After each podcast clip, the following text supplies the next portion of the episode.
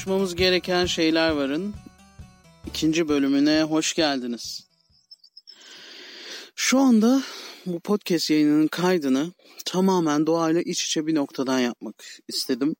Ve o kadar huzur verici ve o kadar mutluluk verici bir anı yaşıyorum ki. Günümüzde birçok insanın belki de yaşayamadığı, hasret kaldığı ve bazılarımızın da çok sıradan gördüğü bir ortamdayım. Bir ağacın dibinde, yeşilliklerin içerisinde. Bazen uzaktan gelen e, kedi ve köpek sesleriyle, bazen horoz sesleriyle, bazen rüzgarın esintisiyle ve bazen de kışlık yakıtını e, kışlık yakıtını hazırlamakta olan insanların çalıştırdığı uzaktan uzaktan gelen hızarlı motor sesleriyle bu kaydımı gerçekleştiriyorum. Bu huzurlu ortamın uhreviyet, uhreviyatını bozmamak açısından, mutluluğunu, huzurunu bozmamak açısından başlangıç ve sonu dışında hiçbir yerine müzik eklemekte istemiyorum. Peki bu ses kaydını neden böyle bir ortamda yapmak istedim? Bu podcast'i neden bu şekilde bir ortamda kaydediyorum? Onu da söyleyeyim.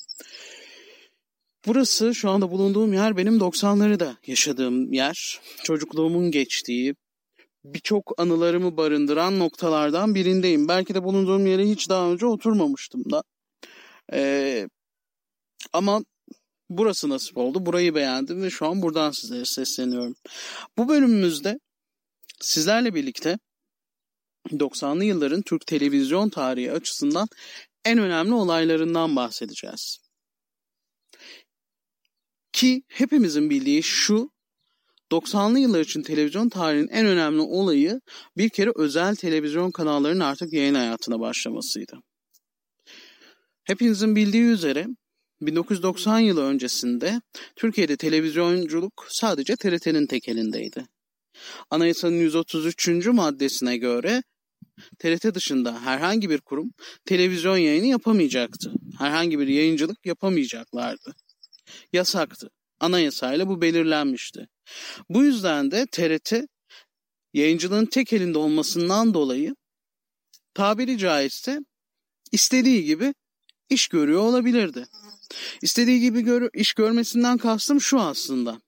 O dönemin en çok ünlü sanatçıları yasaklıydı.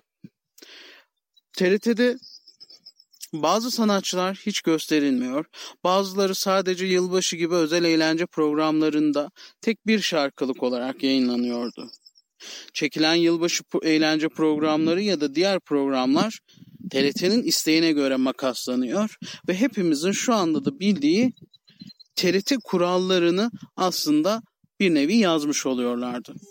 Fakat 1990 yılında özel televizyonların açılmasıyla birlikte bu kural biraz sarsıldı.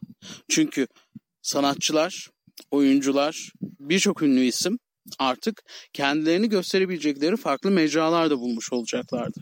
Evet, büyük şehirlerde, gazinolarda, eğlence merkezlerinde, fuarlarda sahne alıp kendilerini seyretmeye gelen insanlarla içli dışlı olabiliyorlardı. Fakat televizyonun büyülü dünyası öyle bir şeydi ki İstanbul'da yaptıkları bir programla Türkiye'nin her yerinden izlenebiliyorlardı. Bunun herkes farkındaydı. Fakat başta da söylediğimiz gibi TRT'nin birçok yasağından ve birçok kuralından geçmek o kadar kolay değildi. Nitekim 1 Mart 1989 yılında Ahmet Özal ve Cem Uzan tarafından bir televizyon kanalı kuruldu. Türkiye'nin ilk özel televizyon kanalı olarak tarihe geçti. Liechtenstein'da 50 bin İsviçre frangı sermaye, sermaye ile 1 Mart 1989'da kuruldu. Magic Box adlı şirket tarafından Türkiye'nin ilk özel televizyon kanalı olan Star 1 adıyla kuruldu. Ve Almanya üzerinden 7 Mayıs 1990 yılında her gün akşam 6 ile gece 11 saatleri arasında test yayınına başladı. Aradan, aradan birkaç gün geçince 11 Mayıs günü yayın süresini 12 saate çıkardı ve öğlen birden gece 1'e kadar yayın saatini yaptı. Ve 4 Ağustos 1990 tarihinde bir ilk gerçekleşti. Ve Star 1 televizyonu normal yayın hayatına başladı. Tabii ki bu yayın hayatı süreci o kadar kolay olmadı. Bayağı bir sancılı süreçti. Çünkü daha önce de belirttiğim gibi anayasa kanunlarına göre Türkiye'de özel televizyon yayıncılığı yasaktı. Et, elbette ki TRT ve birçok isim bu kanalın kapatılması için başvurularda bulundu. Ancak yayınını Almanya'dan yaptığı ve yayıncılığını da TRT'nin vericileri üzerinden, yani TRT'nin elinde olan e, aktarma üzerinden yapmadığı için de elbette ki kapatılmadı. E haliyle böylece Star Televizyonu her ne kadar her yerden izlenemese de çok kısa bir süre içerisinde seyirci sayısını gün be gün arttırdı. Bir televizyon 1990'a veda edilen 1991 yılbaşı gecesi izleyicilerine 2 BMW ile 3 Mazda otomobil hediye edeceğini de bildirmişti. TRT ile birlikte rekabet halinde olan kanal rekabeti de artırmak için yılbaşı gecesi ekrana 11 dansöz çıkartmıştı. TRT ise o gece tek dansöz olan Buse Başarı çıkartmıştı. Ve 1992 yılında Cem Uzan, Ahmet Özal ortaklığı bitti. Uzun süre oluşan bir mahkeme sürecinden sonra Ahmet Özal Almanya'ya gidip Star 1 ismini kendine tescil ettirdi. Bu gelişmeden haberdar olan Cem Uzan ise kanalın adını bir gecede Interstar olarak değiştirdi. İlerleyen süreçlerde Cem Uzan'ın kariyeri bakımından gerçekten adından çokça söz ettirdiği Star 1 televizyonu kardeş kanallarını da yanına ekledi. Kral TV ile birlikte müzik kanalı, Türkiye'nin ilk müzik kanalı ortaya çıktı. Hatta bu süreçte Cem Uzan ikinci kanalını, Teleon'u da kurmuştu. Fakat uzun süre yayın hayatı olmayan kanal kısa bir kısa bir süre sonra Star Televizyon'un tekrar yayın niteliğine dönüşünce yayın hayatına veda etti. Fakat yıllar sonra 2000'li yıllarda Cem Uzan Star Dijital operatörünü Star Dijital adlı yayın ağını kurunca yani günümüzün Dijitürk'ü, D-Smart'ı gibi olan Star Digital'i kurunca Teleon'u da maç yayınlarını yayınlama açısından yeniden yayın hayatına geri döndürdü. Fakat yaşanan bazı sıkıntılardan sonra ya, e, maç yayınları elinden alınınca Teleon kanalda yine tarihin tozlu raflarına geri döndü. Cem Uzan'dan sonra 14 Şubat 2004 tarihinde Uzan Holding'e ait tüm şirketleri TMSF el koymasıyla birlikte 26 Eylül 2005'te düzenlenen bir ihaleyle tam 306.5 Amerikan doları karşılığında Star Televizyonu Doğan Yayın Holding bünyesine geçti. Yıllarca Doğan Yayın Holding üzerinden yayın yapan, Doğan Yayın Holding'in ikinci bir kanalı olarak yayın yapan Star Televizyonu, Kanal D'nin en çok izlenen dizilerinden Sihirli Annemi de kendisine transfer etti. Ve böylece iki kanal arasındaki ilk in-house transferi de gerçekleşmiş oldu. Ve aradan geçen süreler sonrasında 17 Ekim 2011 tarihinde Star Televizyonu Doğuş Yayın Grubu'na satıldı. Ve böylece Star Televizyonu 3. sahibine merhaba dedi. Doğuş Yayın Grubu'na satılmasından sonra logosunda ciddi bir değişiklik yapan kanal günümüzde hala yayın hayatına devam etmekte. Kanalın bugüne kadar en çok adını duyurduğu çeşitli programların çeşitli programları ile ilgili bilgiyi de bir başka bölümümüzde aktaracağız sizlere. Şimdi hemen zaman gemimize, zaman tünelimize atlayıp 1993 yılına gidiyoruz. 19 Aralık 1993 tarihinde normal yayın hayatına başlayan Doğuş Yayın grubuna ait ama bir yıl sonra Doğan Yayın Holding'e geçecek olan Kanal D'den biraz söz edelim isterseniz. Yayın hayatına başlama tarih sıralamasıyla gitmiyorum ben. O yüzden biraz böyle en, şu anda günümüzde de yayın yapan en çok sevilen televizyon kanallarıyla başlamak istedim. Ayhan Şahenk ve Aydın Doğan tarafından ortak kurulan bu kanal 16 Eylül 1993 yılında test yayınına başladı. Ve 19 Aralık 1993'te normal yayın hayatına başlamış oldu. Kanalın hisseleri 16 Ekim 1994 tarihinde Aydın Doğan'a emanet verildi ve kanalın logosu değişerek bugünkü halini aldı. Hala günümüzde de aynı logoyla yayın yapan kanal, Türkiye'de yüksek çözünürlükte HD yayın yapan ilk ulusal televizyon kanalı olma özelliğini taşıyor. Kanal D'de yayınlanan birçok program bu kanaldan yüksek çözünürlükte izlenmekteydi. Hatta ilk dönemlerde ücretli olarak D-Smart üzerinden yayın yapan Kanal D HD sonrasında diğer tüm kanallar gibi TürkSat üzerinden ve diğer bütün alıcılar üzerinden de HD yayınına geri dönmüştü. Kanalde yayınlanma tarihi açısından diğer kendisinden önce yayın hayatına başlayan kanallardan genç olmasına rağmen çok kısa bir süre içerisinde çok yol kat etti. Hatta öyle ki Türkiye'de bir dönem en çok izlenen televizyon kanalı olarak gündeme oturdu ve Türkiye'nin en çok izlenen dizilerini yapmaya başladı. Yaprak Dökümü, Aşkı Memnu, Fatma Gül'ün Suçu Ne, biraz daha önceye gidersek Kavak Yerleri, Yılan Hikayesi, Ruhsar, Arka Sokaklar gibi birçok televizyon dizisinin mimarıdır kendisi. Ve ilerleyen süreçlerde kendi kardeş kanallarını da kurdu. Dream TV, Dream Türk, Eurode, Kanal D Romanya gibi birçok ulusal anlamda başarılar elde etti.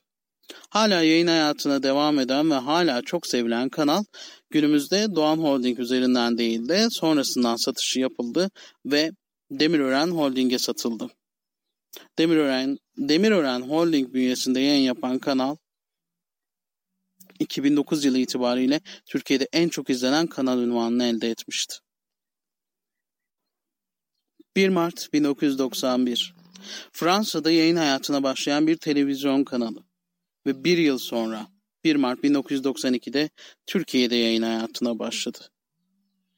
Gerek logosuyla, gerekse yaptığı dizilerle adından ciddi anlamda söz ettiren kanal Show TV. Show TV, Show Radyo ile birlikte 1 Mart 1991'de Erol Aksoy, Dinç Bilgin, Haldun Simavi ve Erol Simavi tarafından Fransa'da kurulmuş ve yayın hayatına başka bir alem sloganıyla Fransa üzerinden başlamıştı. 1 Mart 1992 tarihinde de Türkiye'de yayın hayatına başladı. Yayına başladığı ilk dönemlerde yayınlanmayan Show Haber aylar sonra ilk kez Mehmet Ali Biran tarafından 2 Mart 1992'de sunulmaya başlandı. Kanal Mart 1992'de Türkiye'ye de yayın yapmaya başlayınca gerçek bir yayıncılık anlayışına girdi. Ve Show TV bir dönem kardeş kanalı olan Sine 5 ile birlikte Türk televizyonculuğuna yeni soluk ve yeni heyecan getirdi. Ciddi anlamda yayınlarıyla dikkat çeken Show TV 90'lı yıllarda The Simpsons, Seinfeld, Sıkı Dostlar yani Amerika'daki ismiyle Friends, Dallas, Battlestar Galactica, Yalan Rüzgarı, Roseanne, Power Rangers, Superboy, The Rockies gibi pek çok yabancı dizinin tekrar bölümlerini gündüz ve gece yarısı kuşaklarında yayınladı. TRT ve Star TV'den sonra yayınladığı Bizimkiler, Sıdıka, Deli Yürek, Örümcek, Şehnaz Tango, Küçük İbo, Zehirli Çiçek, Sırılsıklam, Canısı ve daha birçok yerli dizisiyle de büyük seyirci kitlesine sahip oldu. Ve 2000 yılında Yarışma programlarında çığır açan Biri Bizi Gözetliyor'un ilk sezonu Show TV'ye çok büyük bir reyting kazandırdı. Show TV ilk logosuyla 90'lı yıllarda Türk insanının yaşamında önemli bir unsurdu. Belgesel, müzik, sinema gibi yayınladıkları programların başlangıçlarındaki jenerikleriyle ve o harfinin içindeki renginin ve harfin şeklinin değişimiyle akılda kalıcı kanallardan biri haline geldi. Ve 1 Ekim 2002 tarihinde yeni logosu, hala günümüzde kullanılan logosu ve yeni Esas Show bu Show sloganıyla yeni yayın hayatına başladı. Kanalın bu dönemde Acun Ilıcalı, Serap Ezgü, Magic Necmi, Seda Sayan, Sabah Tümer, Derya Baykal, Çağla Şikel ve Alişan gibi isimler kanalın bu döneminin bilinen simalarından olmuştu. Ve ayrıca Uçan Kuş ve Pazar Keyfi kanalın vazgeçilmez magazin programları olmuştu. Uçan Kuş'un eski ismiyle Televole kültürü bu kanalın yayın hayatıyla birlikte kanalın yayınladığı Televole programıyla birlikte lügatımıza yerleşti. Bunun yanında ekmek teknesi, tatlı hayat, hayat bilgisi, cennet mahallesi, dadı, doktorlar gibi beğenilen diziler başta olmak, başta olmak üzere günümüze dek toplam 93 yerli ve 9 yabancı dizi yayınlayan Show TV en çok farklı dizi yayınlamış Türk televizyon kanalıdır. Ve ayrıca 2000'li yıllarda Kurtlar Vadisi ile adından pek çok söz ettiren kanal Rütük tarafından da fazlasıyla yasaklanma getirmişti. Günümüzde Ciner Holding tarafından 5 Haziran 2015'te mahkeme e, kararıyla Ciner Holding'e geri verilen kanal hala aynı kanal, aynı yayın grubu üzerinden yayın yapmakta ve kardeş kanalları Habertürk ve Bloomberg HT ile birlikte yayın hayatına devam etmektedir. Şimdi aynı yılda kalalım.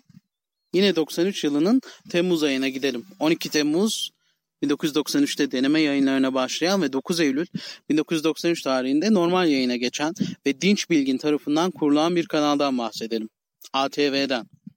90'lı yıllarda TRT, Star TV, Show TV ve Kanal D'den sonra yayınladığı Süper Baba, İkinci Bahar, Çiçek Taksi, Tatlı Kaçıklar, Mahallenin Muhtarları, İlişkiler, Gurbetçiler, Sıcak Saatler gibi yerli dizileriyle de büyük seyirci kitlesine sahip oldu kanal. Kardeş kanalları Prima TV, Kiss TV, Yeni TV ve gazeteleri Sabah, Yeni Asır, Bugün, Asabi, Ateş, Yeni Yüzyıl, Takvim ve Fotomaç gazeteleriyle birlikte Kiss FM, Yeni Radyo, Romantik Radyo, Şık FM, Radyo Sport, Aktüel, Şamlan dergileri, Para dergisi, sinema ve birçok dergileriyle Merkez Medya grubunu oluşturdu. Tartışma programlarında çığır açan siyaset meydanında 1994 yılında yayınlanan ilk sezonu ATV'ye büyük reyting sağlamıştı. Mayıs 2005 yılında Ciner grubu tarafından satın alındı ve 1 Nisan 2007'de tarihi işlerinde Kanal 1 ve Sabah gazetesinde bulunduğu birçok televizyon kanalı ve gazeteyle Merkez Medya Grubu TMSF tarafından el konuldu. Şu anda günümüzde Turkuaz Medya tarafından yayın hayatına devam eden ATV'nin kardeş kanalları A Haber, A News, A Spor, A2, ATV Avrupa, Minika Çocuk, Minika Go olmak üzere yayın hayatına katlanarak ve reytinglerini yükselterek devam etmekte. 90'lı yılların en çok sevilen dizilerini de yayınlayan kanal yayınladığı pembe dizilerle de ve çizgi filmlerle de adından söz ettirmişti. Özellikle e, Pokemon, Dragon Ball, Sailor Moon gibi çizgi filmleri yayınlayarak çocukların gönlünde taht kurmuştu. Zaman gemimizi bir yıl öncesine çevirelim. 1992 yılına geri dönelim. Önceden Almanya'da Magic Box adıyla deneme yayınlarına başlayan Star TV'nin sahipleri Ahmet Özal ve Cem Uzan'ın ortaklıkları 1992 yılında sona erince Ahmet Özal yeni bir kanal kurmak için hazırlıklara başladı. 8 Ağustos 1992 tarihinde test yayınına başlayan kanal daha sonra 4 Ekim 1992 yılında test yayınını bitirip Türkiye'nin 5. özel televizyonu olarak normal yayın hayatına başladı. Hangi kanal mı? Hala 90'lı yılların çocuklarının dilinde dolandırdığı ve hala aradan yıllar geçmesine rağmen keşke tekrar yayına başlasa dediği televizyon kanalından bahsediyorum. Kanal 6. Bu dönemde mahallenin muhtarları Kaygısızlar ana adlı dizileriyle reyting aldı. Şengül Kılıç ve Mesut Mertcan da kanalın kuruluş ve ilk yıllarında haber spikeri kadrosunda yer almıştı. Ahmet Özal'ın babası 8. Cumhurbaşkanı Turgut Özal'ın ölümünün ardından yaz yayınları yapmıştı. Hemen ardından Hugo, ad, e, Hugo adındaki ilk çocuk oyun programını yayınlamaya başladı. 1995 yılında Mehmet Ali Ilıcak Kanal 6'ya ortak olmuştu.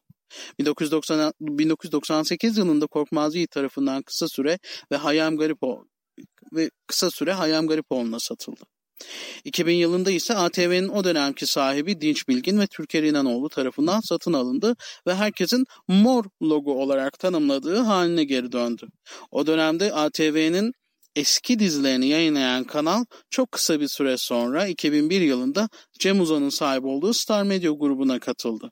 Ve mor logosu maviye dönen kanal o kanal ATV'de bütün arşivini ATV'de bırakarak yalnızca isim hakkını satın aldı ve bu dönemde Kara Melek, Gül ve Diken, Küçük Besleme, Fırtınalar, Deli Divane, Bücür Cadı gibi eski star dizilerini yayınlamaya başladı.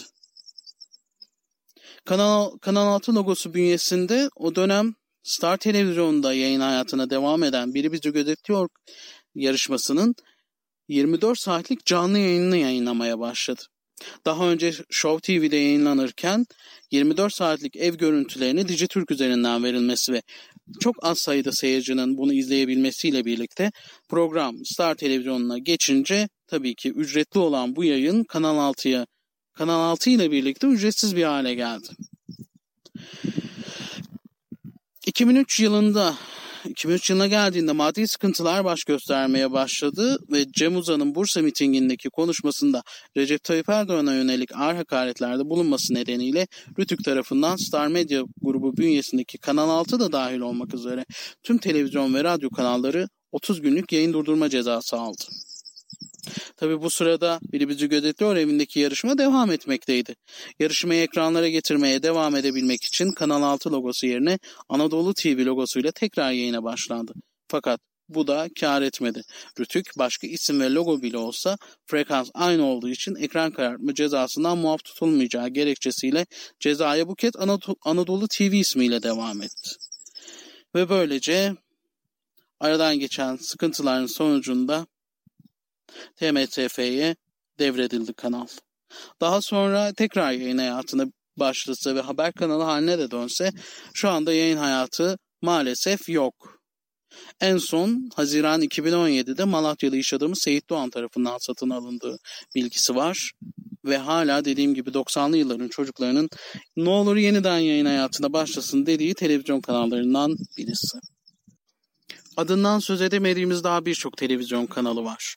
HBB, Sine 5, Maxi TV, Super Sports, Flash TV, Kanal 7, TGRT ve daha niceleri. 90'lı yılların gerçekten en değerli televizyon kanallarıydı. Çünkü televizyon kanallarının üzerinde rütük baskısı bu kadar yoktu. Sigara gösterilmesi, alkolün gösterilmesi serbestti. Sevişme sahneleri belli bir düzeye kadar gayet serbestti. Diziler şu anda olduğu gibi 3-4 saat değil, 20 dakika ve 40 dakika olmak üzere bazen 60 dakika olmak üzere yayınlanırdı. Ve inanın aa ne çabuk bitti demiyorduk. Hatta öyle ki günde iki dizi bile yayınlanırdı. Eğlence programları inanın çok daha eğlenceliydi. Siyasi konular hicvedilebiliyordu.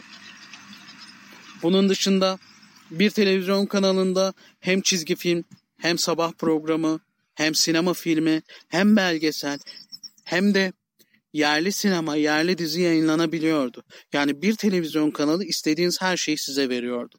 Şimdiki gibi tematik kanallara dönüşmedi.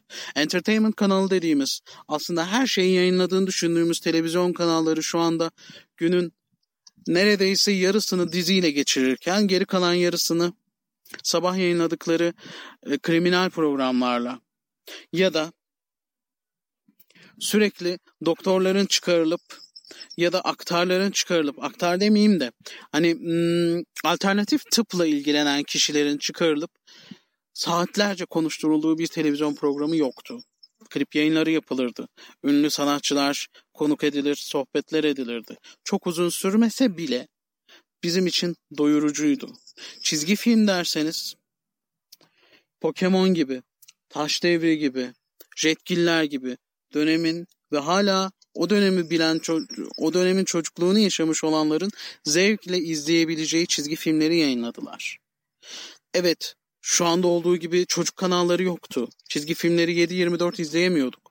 Ama emin olun o dönem yayınlanmış olan 20 dakikalık bir çizgi film bile şu anda günümüzde çizgi film kanalı adı altında yayın yapan kanalların yayınladığı hiçbir çizgi filme değme, hiçbir çizgi filme değiştirilemez bile. O yüzden o dönemin çocukları o dönemin kıymetini iyi biliyor. İlerleyen bölümlerde